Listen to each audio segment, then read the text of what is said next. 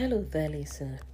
Thank you once again for joining me at Detox with Happy, where we get a dose to encourage change within by God's way of thinking with the Word of God. Today, I would be encouraging us from Ephesians chapter 1, verses 5 to 6. Still on the Ephesians series, you are accepted.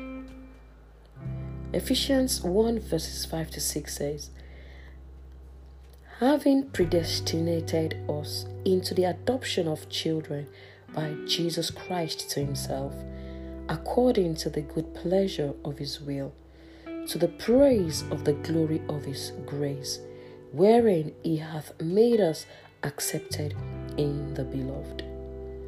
Before God made the world, God decided to make us His own children through Jesus Christ.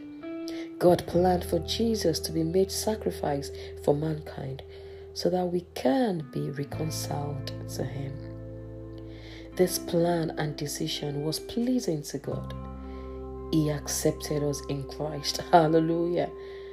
Father, I thank you for your wonderful grace.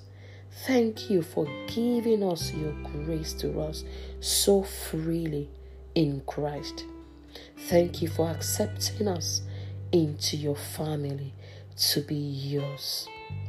And I pray for my listener today that you will help every one of us to continue to have that sense of belonging in the family no matter what happens, we are accepted, we are loved, we are cherished in Christ Jesus.